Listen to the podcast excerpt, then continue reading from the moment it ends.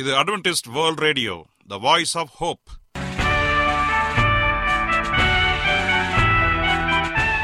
வணக்கம் அன்பான வானொலி நேயர்களே, உங்கள் அனைவரையும் கர்த்தராகிய ஆண்டவர் இயேசுவின் நாமத்திலே வாழ்த்தி எங்களது இன்றைய ஒலிபரப்பை கேட்க உங்களை அன்போடு வரவேற்கிறோம்.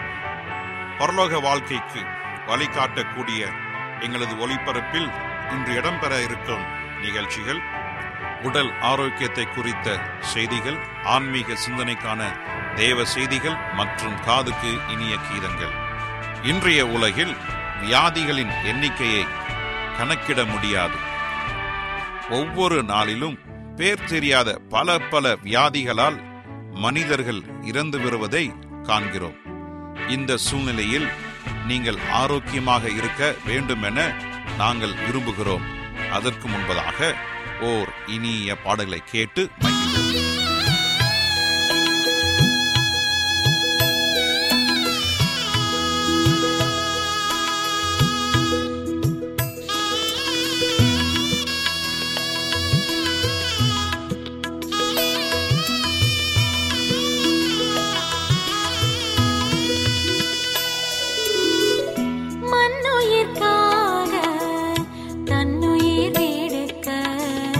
மல்ல பராப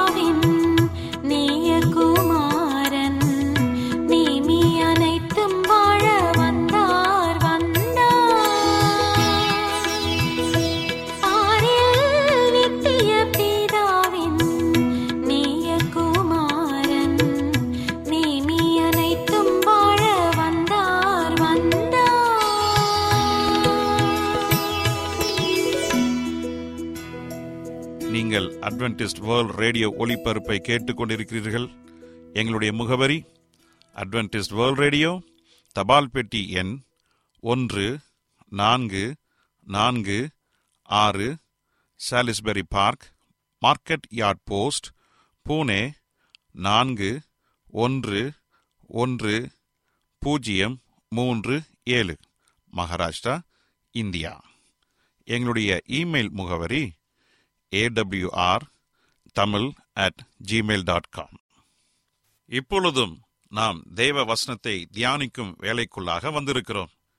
இன்றைய தேவ செய்தியை சகோதரர் ஜே எஸ் செல்வன் அவர்கள் வழங்க இருக்கிறார். நம்முடைய வலியும் வேதனையும் எப்பொழுது முடிவுக்கு வரும்? பகுதி ஒன்று. கிறிஸ்துவுக்குள் அன்பான தேவ பிள்ளைகளே, உங்கள் அனைவரையும் இந்த அட்வென்டிஸ்ட் உலக வானொலி நிகழ்ச்சியின் வாயிலாக சந்திப்பதிலே மிக்க மகிழ்ச்சி அடைகிறேன். உங்கள் அனைவரையும் ஆண்டவர் இயேசுவின் நாமத்தில் வாழ்த்துகிறேன். நேயர்களே, எங்களது அனுதின நிகழ்ச்சிகளை எங்களுடைய இணையதள பக்கத்திலும் கேட்டு மகிழலாம். எங்களுடைய இணையதள முகவரி W W W dot A WR dot O R G. அதில் தமிழ் மொழியை தேர்வு செய்து பழைய ஒளிபரப்பையும் கேட்கலாம். அதே போல உங்களிடத்தில் ஸ்மார்ட் போன் இருந்தால் எங்களுடைய வாய்ஸ் ஆஃப் ஹோப் என்ற மொபைல் ஆப்பை டவுன்லோடு செய்து எங்களுடைய அனைத்து நிகழ்ச்சிகளையும் நீங்கள் கேட்டு மகிழலாம். அதே போல எங்களுடைய தினந்தோறும் நடக்கின்ற வேதாகம வகுப்புகளிலும் நீங்கள் கலந்து கொண்டு ஓய்வு நாள் பள்ளி பாடத்தை படிக்க உங்களை அன்போடு நாங்கள் அழைக்கிறோம். எங்களுடைய ஜூம் ஐடி ஜூம் என்ற செயலின் மூலமாக இந்த வேதாகம வகுப்புகள் போய்கொண்டிருக்கிறது. கர்த்தருக்கு சித்தமானால் நீங்களும் இணைந்து வேதாகம வகுப்பிலே படிக்கும்படி அன்போடு அழைக்கிறோம். எங்களுடைய ஜூம் ஐடி எட்டு இரண்டு ஐந்து இரண்டு பூஜ்ஜியம் ஆறு நான்கு ஒன்பது பூஜ்ஜியம் மூன்று. மறுபடியும் சொல்கிறேன், கேளுங்கள், எட்டு இரண்டு ஐந்து இரண்டு பூஜ்ஜியம் ஆறு நான்கு ஒன்பது பூஜ்ஜியம் மூன்று. இது நம்முடைய ஜூம் ஐடி. இதற்கு பாஸ்வேர்டு கிடையாது. இதை போட்டாலே நம்முடைய மீட்டிங்குள்ளே வந்துடலாம். ஆகவே வாருங்கள், ஒரு குடும்பமாய் இணைந்து வேத பாடங்களை படிப்போம். கர்த்தர் உங்கள் அனைவரையும் ஆசீர்வதிப்பாராக. இப்பொழுது நாம் தேவ செய்திக்குள்ளாக கடந்து செல்வோம். ஜெப சிந்தையோடு காத்திருந்து தேவ ஆசீர்வாதத்தை பெற்றுக்கொள்வோமா? கிருபையுள்ள நல்ல ஆண்டவரே, இந்த நல்ல வேலைக்காக நன்றி செலுத்துகிறோம் தகப்பனே. இந்த நாளிலே ஒரு நல்ல ஒரு சத்தியத்திற்காக காத்து நிற்கிறோம். உம்முடைய பரிசுத்த ஆவியினுடைய உதவி எங்களோடு இருந்து வழிநடத்தி நல்ல சத்தியத்தை படித்து ஆசீர்வாதத்தை கொடுக்கும்படியாக ஜெபிக்கிறேன். இந்த செய்தியை கேட்கிற யாவரையும் ஆசீர்வதிங்க. அவருடைய உடல்நலத்தை ஆசீர்வதிங்க, குடும்பத்தை ஆசீர்வதிங்க தகப்பனே. இப்போது நான் கேட்க போகிற சத்தியத்திலிருந்து நல்ல ஒரு பொருத்தனைகளோடு தீர்மானத்தை எடுத்து உங்களுடைய நாமத்தை மகிமைப்படுத்த எங்களை வழிநடத்தும்படியாக இயேசுவின் நாமத்தில் கேட்கிறோம் நல்ல பிதாவே, ஆமேன். கடந்த சில வாரங்களாக நாம் படித்து வருகிற இந்த பாடங்கள் உண்மையாகவே உங்களுடைய வாழ்க்கையில் நல்ல பிரயோஜனம் உள்ளதாக இருக்கும் என்று சொல்லி கர்த்தருக்குள் விசுவாசிக்கிறேன். அந்த வரிசையிலே இன்றைக்கும் நாளைக்கும் நாம் முடிக்க இருக்கிற இந்த தலைப்பின் கீழாக எப்பொழுது நம்முடைய வலிகளையும் வேதனைகளும் இந்த இடத்தை விட்டு கடந்து போகும். நம் அனைவருடைய உள்ளங்களிலும், வீடுகளிலும், நம்முடைய தொழில்களிலும் ஏதோ ஒரு வலி வேதனை இருந்து கொண்டிருக்கிறது. மனிதன் பிறந்தது முதல் இறக்கும் வரை இடைப்பட்ட அந்த காலங்களில் ஏதோ ஒரு கவலையினாலே, கஷ்டத்தினாலே இந்த உலகத்தை நடத்தி கொண்டிருக்கின்றான்.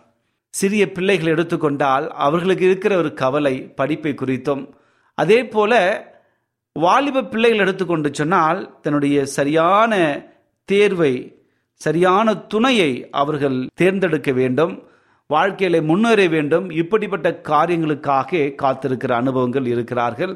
இதனால் அவர்களுக்கு வலியும் வேதனையும் அதிகமாக இருப்பதை நாம் பார்க்கின்றோம். இன்னும் அநேக வாலிப பிள்ளைகள் அநேக விதமான தவறான காரியங்களை ஈடுபட்டு அதனால் வருகிற பக்க விளைவுகளை சந்திக்க முடியாமல் கஷ்டத்தோடு நகர்த்தி கொண்டிருப்பதை நாம் பார்த்து கொண்டிருக்கிறோம். அதே போல பெரியவர்களாகிய நீங்களும் நானும் இன்று இருக்கின்ற வலியை வேதனை என்று சொல்லி பார்க்கும் பொழுது இந்த உலகத்தில் எப்படிப்பட்ட நிலையில் நாம் நடந்து கொண்டிருக்கிறோம், கடந்து வருகிறோம் என்பதை நினைத்து பார்க்கும் பொழுது நம்முடைய வாழ்க்கை மிகவும் கவலையுள்ளதாக, கண்ணீரோடும் மனபாரத்தோடும் நகர்த்துவதை நம்மால் அறிந்திருக்கின்றோம்.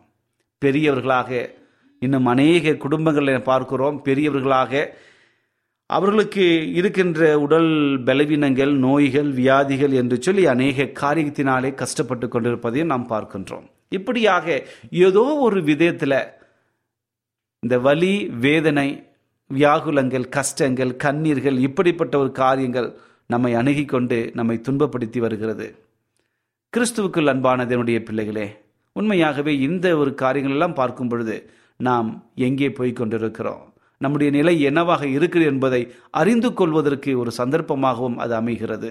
இந்த செய்தியை கேட்டுக்கொண்டிருக்கிற அன்பான என்னுடைய பிள்ளைகளே, உங்களுடைய வாழ்க்கையிலும் என்று சற்று சோதித்து பாருங்கள். வலிகள், வேதனைகள், கஷ்டங்கள் ஏதோ ஒரு விதத்தில் நமக்கு வருகிறது. ஆகவே அந்த வலிகளையும் வேதனைகளையும் நாம் தாங்கிக் கொள்ளும்படியாக ஆண்டவர் நமக்கு உற்சாகத்தை கொடுக்கிறார். இந்த உலகத்திலே ஆண்டவர் வாழ்ந்த பொழுது அநேக சூழ்நிலைகள் அவரை துன்பப்படுத்தின, சோதனைக்கு உட்படுத்தின, அநேக காரியங்கள் கண்ணீரை வரவழைத்தது. எல்லாவற்றிலும் கர்த்தராகிய ஆண்டவர் இயேசு கிறிஸ்து நிலைத்திருந்தார். ஒரு ஆலோசனையை அவர் கொடுக்கும் பொழுது அற்புதமான ஒரு ஆலோசனையை தன்னுடைய சீஷர்களுக்கு கொடுத்தார். இந்த உலகத்திலே பாடு மரணங்களை குறித்து பேசிய ஆண்டவர், நான் மரிக்கப் போவதையும் கல்வாரி சிலுவையிலே சிந்தப்படுகிற இரத்தத்தை குறித்தும் அதிகமாக தன்னுடைய சீஷர்களுக்கு சொன்னார். சொன்ன மாத்திரத்தில் சீஷர்கள் அனைவரும் கண்ணீரோடு கவலையோடு, ஐயோ நீங்கள் போய்விட்டால் எங்களுடைய நிலை என்ன என்று சொல்லி அறியாதவர்களாக கலங்கினார்கள். அந்த நேரத்தில் ஆண்டவர் சொன்ன ஒரு வார்த்தை என்னவென்றால், அந்த வார்த்தை தான் இன்றைக்கு நம்மையும் தேற்றுகிறதாக இருக்கிறது. யோவான் பதினான்காம் அதிகாரத்தை எடுத்துக்கொள்ளுங்கள். யோவான் பதினான்காம் அதிகாரத்தை எடுத்துக்கொண்டால் அதில் சொல்லப்பட்ட வசனத்தை நான் வாசிக்கிறேன் பாருங்கள். முதலாவது வசனம், உங்கள் இருதயம் கலங்காதிருப்பதாக, தேவனிடத்தில் விசுவாசமாயிருங்கள், என்னிடத்திலும் விசுவாசமாயிருங்கள். என் பிதாவின் வீட்டில் அநேக வாஸ்தலங்கள் உண்டு, அப்படி இல்லாதிருந்தால் நான் உங்களுக்கு சொல்லியிருப்பேன். ஒரு ஸ்தலத்தை உங்களுக்காக ஆயத்த பண்ண போகிறேன். நான் போய் உங்களுக்காக ஸ்தலத்தை ஆயத்த பண்ண பின்பு நான் இருக்கிற இடத்திலே நீங்களும் இருக்கும்படி நான் மறுபடியும் வந்து உங்களை என்னிடத்தில் சேர்த்து கொள்வேன். நான் போகிற இடத்தை நீங்கள் அறிந்திருக்கிறீர்கள், வழியையும் அறிந்திருக்கிறீர்கள் என்றார். பாருங்கள், இப்படிப்பட்ட ஒரு அற்புதமான ஒரு வசனத்தின் மூலமாக ஆண்டவர் தேற்றுகிற ஒரு காரியம், உங்கள் இருதயம் கலங்காதிருப்பதாக, தேவனிடத்தில் விசுவாசமாய் இருங்கள், என்னிடத்திலும் விசுவாசமாய் இருங்கள் என்று சொல்லி அற்புதமாக இங்கே எழுதுகிறார். அப்படி என்றால் நம்முடைய இருதயம் கலங்க வேண்டாம் என்று சொல்லி ஆண்டவர் சொல்லுகிற ஒரு வாக்குறுதிகளாக இருக்கிறது.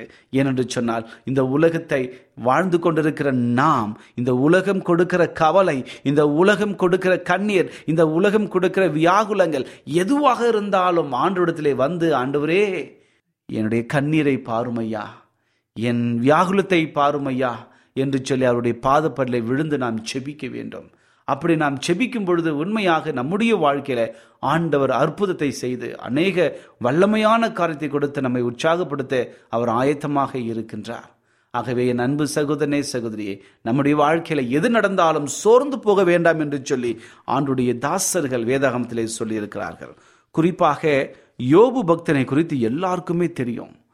யோபு பக்தனை தெரியாத கிறிஸ்தவர்களே இல்லை என்று சொல்லலாம். ஏனென்று சொன்னால், வேதாகமத்தில் நாம் அனைவருக்குமே நல்ல ஒரு உதாரணம். யோபு புத்தகத்தை படிக்கும் பொழுது அதில் முதலாவது வசனத்தை வாசிப்போம் என்று சொன்னால், ஊத் தேசத்திலே என்று என்று ஆரம்பிக்கும். ஊத் தேசத்திலேயே யோபு என்று பேருடைய மனுஷன் இருந்தான் என்று, அவன் தேவனுக்கு பயந்து பொல்லாப்பை விட்டு விலகி சன்மார்க்க நீதிமான் என்று சொல்லி அவனை குறித்து அதிகமாக வர்ணிக்கின்ற ஒரு வசனமாக இருக்கிறது. அவர்களுக்கு அன்பான குடும்பங்கள் இருந்தது. அந்த குடும்பத்திற்கு அநேக ஒத்தாசை செய்கிற வேலைக்காரர்கள் இருந்தார்கள். அந்த வேலைக்காரர்களுக்கு மத்தியிலே அநேக ஆடுகள், மாடுகள், ஒட்டகங்கள் என்று சொல்லி ஒரு செல்வ செழிப்போடு வாழ்ந்த ஒரு மனிதன். ஏழு குமாரர்கள், மூன்று குமாரத்திகள், இப்படியாக அற்புதமாக ஆண்டவரை வழிநடத்தினார். அந்த நேரத்தில் சாத்தானுடைய சோதனையில் அகப்படும் பொழுது சாத்தான் எப்படியாவது சோதித்து பாவத்திற்குள்ளாக வழிநடத்த வேண்டும் என்று சொல்லி கங்கணம் கட்டிக்கொண்டு தேவனுடைய உத்தரவோடு இங்கே வருகிறான். வந்த மாத்திரத்தில் ஒன்றன் பின் ஒன்றாக எடுத்துக்கொள்ளப்படுகிறது. ஆடு, மாடுகள், ஒட்டகங்கள், வேலைக்காரர்கள், தன்னுடைய சொந்த குமாரர், குமாரத்திகள் எல்லாவரையும் இழந்து போகிறான். அந்த மனநிலையில் என்ன செய்வதென்று தெரியவில்லை. கஷ்டப்பட்டு புலம்பிக் கொண்டிருக்கிறான். ஐயோ ஏன் இப்படி என்று சொல்லி அந்த நேரத்தில் அவன் தேவனுக்கு விரோதமா எந்த வார்த்தையும் பேசவில்லை. அவனுடைய மனநிலையை சற்று யோசித்து பாருங்கள். மிக அற்புதமான ஒரு மனநிலைய. இறுதியாக அவனுடைய உடல் முழுவதும் பருக்களால் நிறைந்து கொப்புளங்கள் வந்து புண் சீழ் என்று வலியும் வேதனையும் துயரத்தோடும் தன்னுடைய வாழ்க்கையை நகர்த்துகிறான். மண்ணை எடுத்து போட்டு சாம்பலில் உட்கார்ந்து இருக்கின்ற கற்களையும் ஓடுகளையும் எடுத்து உடல்நலத்தை தன்னுடைய உடம்பை சுரண்டி கொண்டிருக்கின்றான். இந்த அவல நிலையை பார்த்தனுடைய மனைவி ஐயோ என்று அழுது, எவ்வளவு நாள்தான் உன்னுடைய தேவனிடத்திலே உத்தமனாய் நிலைத்திருப்பீர், உன் தேவனை தூஷித்து உன் ஜீவனை விடு என்று சொல்லி ஏகனமாய் பேசினார். அந்த நேரத்தில் யோபு சொன்ன ஒரு காரியம், நல்லதை பெற்ற நாம் தீமையை பெற வேண்டாமா? அப்படி சொல்லிவிட்டு, இந்த உலகத்திற்கு நான் நிர்வாணியாய் வந்தேன், நிர்வாணியாய் இந்த உலகத்தை விட்டு திரும்புவேன். கர்த்தர் கொடுத்தார், கர்த்தர் எடுத்தார், கர்த்தருடைய நாமத்திற்கு ஸ்தோத்திரம் என்று சொல்லி தேவனை அற்புதமான வார்த்தைகளாலே ஸ்தோத்திரம் செய்தான். யோபு ஒன்றாம் அதிகாரம் இருபத்தி ஒன்று இருபத்தி ரெண்டை வாசிக்கும் பொழுது அது அற்புதமான ஒரு காரியமாக இருக்குது. குறிப்பாக இருபத்தி ரெண்டாவது வசனத்தை வாசிக்கும் பொழுது, இவைகள் எல்லாவற்றிலும் யோபு பாவம் செய்யவும் இல்லை, தேவனை குறை சொல்லவும் இல்லை. பாருங்கள், இன்றைக்கு நம்முடைய வாழ்க்கையை யோபுடைய வாழ்க்கையை வைத்து ஒப்பிட்டு பாருங்கள்.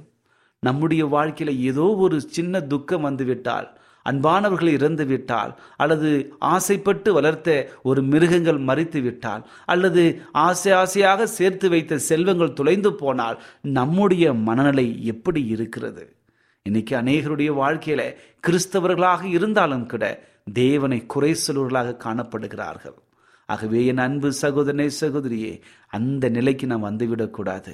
ஆண்டுடைய வார்த்தை நமக்கு தெளிவாக சொல்லுகிறது, உங்கள் இருதயம் கலங்காதிருப்பதாக, தேவனிடத்தில் விசுவாசமாயிருங்கள், என்னிடத்தில் விசுவாசமாயிருங்கள்.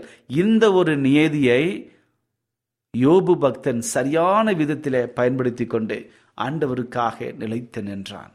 ஆகவே இந்த செய்தியை கேட்டுக்கொண்டிருக்கிற அன்பு சகோதரனே சகோதரியே, உங்கள் வாழ்க்கையில் ஏதோ ஒரு வியாகுலம், ஏதோ ஒரு கண்ணீர் உங்களை கண்ணீர் வரவழைக்கிறதா? உங்கள் குடும்ப சமாதானத்தை கெடுத்து போடுகிறதா? நீங்கள் என்ன செய்கிறீர்கள் என்பதை நினைத்து பார்க்கும் பொழுது உங்கள் வாழ்க்கை உங்களுக்கு விரோதமாக தோன்றலாம், அல்லது உங்களுடைய குடும்பம் உங்களுக்கு விரோதமாக எழுந்து நிற்கலாம், அல்லது வேலை செய்கிற இடத்திலே அநேக பிரச்சனைகள் உங்களை நீங்கள் சந்தித்து கொண்டிருக்கலாம். எதுவாக இருந்தாலும் ஆண்டவர் சொல்லுகிற ஒரு காரியம் என்னவென்று சொன்னார், உங்கள் இருதயம் கலங்காதிருப்பதாக, தேவனிடத்தில் விசுவாசமாயிருங்கள், என்னிடத்திலும் விசுவாசமாயிருங்கள் என்று சொல்லி இரட்சகராகிய ஆண்டவர் இயேசு கிறிஸ்து நமக்கு அற்புதமாக திருவலம் பற்றுகிறார். ஆகவே இதை பார்த்து, இந்த செய்தியை கேட்டு நீங்கள் மனம் திரும்ப வேண்டும் என்று சொல்லி ஆண்டவர் விசுவாசிக்கிறார். ஆண்டவர் உங்கள் மேல் விசுவாசம் வைத்திருக்கிறார். அந்த விசுவாசத்தை நீங்களும் நானும் காத்து கொள்ள வேண்டும். ஆகவே இந்த உலகத்திலே எப்பேர் பெற்ற சோதனைகள் வந்தாலும், வியாகுலங்கள் வந்தாலும், கண்ணீர்கள் வந்தாலும் நீங்கள் கலங்க வேண்டாம். இந்த உலகத்திலே நாம் படுகிற கஷ்டங்கள், அவர் எல்லாவற்றிற்கும் ஒரு முடிவு உண்டு. அந்த முடிவு இயேசுவினாலே முடியும். இயேசுதான் உங்களுக்கு விடுதலையை கொடுக்க முடியும் என்று சொல்லி அப்போஸ்தலனாகிய பவுல் தன்னுடைய வாழ்க்கையில எத்தனையோ சோதனைகளை அகப்படும் பொழுது சாட்சியாக ஒரு எழுதுகிற வார்த்தைகள் எல்லாம் தன்னுடைய வாழ்க்கையில அபியாசித்து அற்புதமான ஒரு காரியத்தை சொல்லியிருக்கிறார். அந்த வாழ்க்கையை நம்முடைய வாழ்க்கையை நாம் பின்பற்றும்னு சொன்னால் உண்மையாக நாம் மிக அற்புதமாக கிறிஸ்துவ ஓட்டத்திலே ஓட முடியும். கலாத்தியர் ஆறாம் அதிகாரம் ஒன்பதாம் வசனம் இப்படியாக சொல்லுகிறது. கலாத்தியர் ஆறாம் அதிகாரம் ஒன்பதாம் வசனம், நன்மை செய்கிறதில் சோர்ந்து போகாமல் இருங்கள், நாம் தளர்ந்து போகாதிருந்தால் ஏற்ற காலத்தில் அறுப்போம். அதே போல கலாத்தியர் ஆறாம் அதிகாரம் ஒன்றாம் வசனம் இப்படி சொல்லுகிறது, சகோதரரே, ஒருவன் யாதொரு குற்றத்தில் அகப்பட்டால் ஆவிக்குரியவர்களாகிய நீங்கள் சாந்தமுள்ள ஆவியோடு அப்படிப்பட்டவனை சீர்பொருந்த பண்ணுங்கள், நீயும் சோதிக்கப்படாதபடிக்கு உன்னை குறித்தும் எச்சரிக்கையாயிரு. பாருங்கள், இப்படிப்பட்ட வசனத்தை ஆண்டவருடைய உந்துதலினாலே அவர் பெற்றிருக்கிறார். இப்படியாக ஆறுதல் படுத்துகிறார். ஒரு சோதனையிலிருந்து வெற்றி பெற்று ஆண்டவருக்காக சாட்சியாக ஊழியம் செய்த மனிதன் நமக்கு சொல்லுகிறார். இந்த உலகத்தின் துயரங்கள், கஷ்டங்கள், வியாகுலங்கள் எதுவாக இருந்தாலும் அதை ஆண்டவரத்தில் வரும்பொழுது நன்மையாக மாற்றுவார். இன்னும் ஒரு காரியத்தை அப்போஸ்தலனாகிய பவுல் சொல்லுகிற ஒரு காரியம், ஒன்று கொரிந்தியர் பத்தாம் அதிகாரம் பதிமூன்றாம் வசனத்தை வாசிங்க. ஒன்று கொரிந்தியர் பத்தாம் அதிகாரம் பதிமூன்றாம் வசனம் இப்படியாக சொல்லுகிறது, மனுஷருக்கு நேருகிடுகிற சோதனை இல்லாமல் வேறே சோதனை உங்களுக்கு நேரிடவில்லை. தேவன் உண்மையுள்ளவராயிருக்கிறார். உங்கள் திராணிக்கு மேலாக நீங்கள் சோதிக்கப்படுவதற்கு அவர் இடம் கொடாமல் சோதனையை தாங்கத்தக்கதாக சோதனையோடு கூட அதற்கு தப்பித்து கொள்ளும்படியான போக்கையும் உண்டாக்குகிறார். பாருங்கள், இந்த உலகத்தில் ஒரு சாதாரண மனுஷருக்கு நேரிடுகிற சோதனைகள் தான் நம்முடைய வாழ்க்கையில் வருகிறது. எவ்வளவு முடியுமோ அவ்வளவுதான் தேவன் உங்களை சோதிக்க அனுமதிப்பார். அதே தான் யோபுடைய வாழ்க்கையில் நடந்தது. எவ்வளவு தாங்க முடியுமோ அந்த அளவிற்கு அந்த சோதனைகள் வந்தது. ஆனால் இறுதி வரைக்கும் உண்மையோடு இருந்தான். அந்த உலகத்தில் அடைந்த கஷ்டங்கள், வியாகுலங்கள், கண்ணீர்கள், துயரம் எல்லாவற்றுக்கும் ஒரு முடிவு வந்தது. இரட்டதனையான ஆசீர்வாதத்தினாலே யோபு பக்தன் ஆசீர்வதிக்கப்பட்டான். என் அன்பு சகோதரனே, சகோதரியே, உங்கள் வாழ்க்கையிலும் இப்படிப்பட்ட காரியங்கள் காணப்படுகிறதா? உங்கள் குடும்பத்தில் சந்தோஷம் இல்லையா? வியாகுலத்தோடு இருக்கிறீங்களா? கடன் பிரச்சனையோடு இருக்கிறீர்களா? உங்களை யாருமே மதிக்க மாட்டுகிறார் என்று சொல்லி வேதனைப்பட்டு கொண்டிருக்கிறீர்களா? கவலைப்படாதீர்கள். ஆண்டவர் சொல்லுகிறார், உங்கள் துக்கம் சந்தோஷமாய் மாறும். உங்கள் இருதயம் கலங்க வேண்டாம். கர்த்தர் உங்களோடு கூட இருக்கிறார். உங்களை ஆசீர்வதித்து உலகத்தில் ஆண்டவர் ஏற்ற நேரத்தில் உங்களை உயர்த்தப் போகிறார். நீங்கள் செய்ய வேண்டியது ஒன்றே ஒன்றுதான். இரட்சகராகிய ஆண்டவர் இயேசு கிறிஸ்துவை உங்கள் சொந்த மனதோடு ஏற்றுக்கொண்டு அவரிடத்தில் இணைந்து வாருங்கள். அப்படி வருவோம் என்று சொன்னால் அவருடைய ஆசீர்வாதம் நம்முடைய வாழ்க்கையில் இணைப்பட்டு அநேக ஆசீர்வாதத்தினால் அவர் நிரப்ப ஆயத்தமாக இருக்கிறார். இப்படிப்பட்ட காரியங்களுக்கு வரும்படியாக நான் ஜெபிக்கிறேன். கர்த்தர் அனைவரையும் ஆசீர்வதிப்பாராக. ஜெபிப்போமா? கிருபையுள்ள நல்ல ஆண்டவரே, இந்த நல்ல வேலைக்காக நன்றி செலுத்துகிறோம். இந்த நாளிலே ஒரு நல்ல சத்தியத்தை கொடுத்தமைக்காக நன்றி. இந்த உலகத்திலே படுகிற துயரங்கள், வேதனைகள், கூக்குரல்கள் ஆண்டவரை எல்லாம் எங்களுடைய வாழ்க்கையை சோதனைக்குள்ளாக உட்படுத்துகிறது தகப்பனே. ஆண்டவரே, நாங்கள் சோதிக்கப்படாத படிக்கு உம்முடைய பலத்தை நாங்கள் சார்ந்திருக்க வேண்டும். ஜெபிக்கிறோம். சோதனை எல்லாருக்கும் வரும். நாங்கள் சோதனை வேண்டாம் என்று சொல்லவில்லை தகப்பனே. சோதனையை தாங்கத்தக்கதான பலத்தை தாருங்க. அது உம்மால் மட்டும் முடியும். ஆண்டவரே, அந்த வியாகுலத்தையும் கண்ணீரையும் நீங்கள் துடைத்தமைக்காக உமக்கு நன்றி. ஆண்டவரே, உம்முடைய பரம காணான் பரலோகத்தில் வரும் பொழுது அங்கு கண்ணீர் இல்லை, கவலை இல்லை, எப்பொழுதும் சந்தோஷம் என்கிற அற்புதமான பாடங்களை நாங்கள் படிப்பதற்கு கூடான கூறி நன்றி. இந்த செய்தி கேட்டுக்கொண்டிருக்கிற ஒவ்வொரு குடும்பத்தையும் ஆசீர்வதிங்க. அவருடைய குடும்பத்தில் காணப்படுகிற எல்லா வியாகுலங்களையும் கண்ணீர்களையும் மன சோர்வுகளையும் மாற்றி சந்தோஷத்தினாலும் மன சமாதானத்தினால் நிரப்பி அவளை ஆஸ்வதிக்க முடியாது. இயேசுவின் நாமத்தில் கேட்கிறோம் நல்ல பிதாவே, ஆமென்.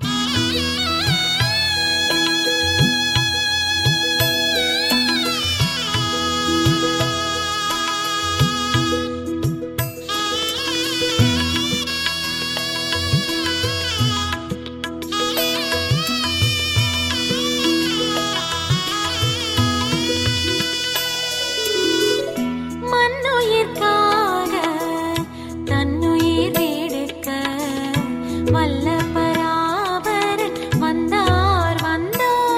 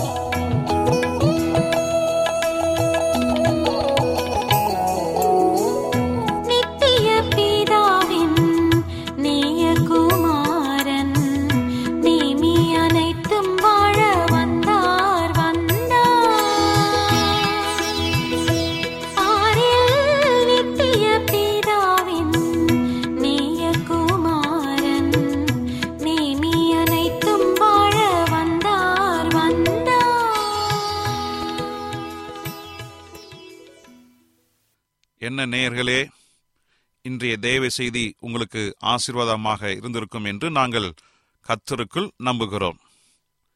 எங்களுடைய இன்றைய ஒளிபரப்பின் மூலமாக நீங்கள் கேட்டு பயனடைந்த நன்மைகளையும் சாட்சிகளையும் எங்களுடைய நிகழ்ச்சியை குறித்த உங்களுடைய கருத்துகளையும் விமர்சனங்களையும் எங்களுக்கு எழுதி அனுப்புமாறு உங்களை அன்புடன் வேண்டிக் கொள்கிறோம்.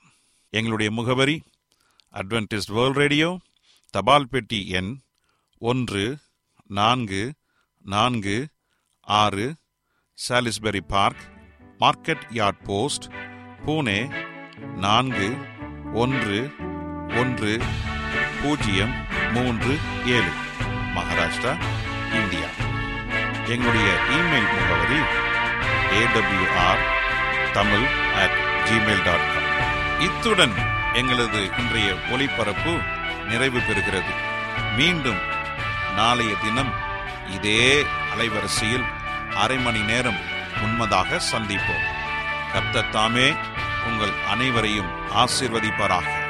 உங்களிடமிருந்து விடை பெறுவது ஆர் விக்டர் செல்வராஜ்.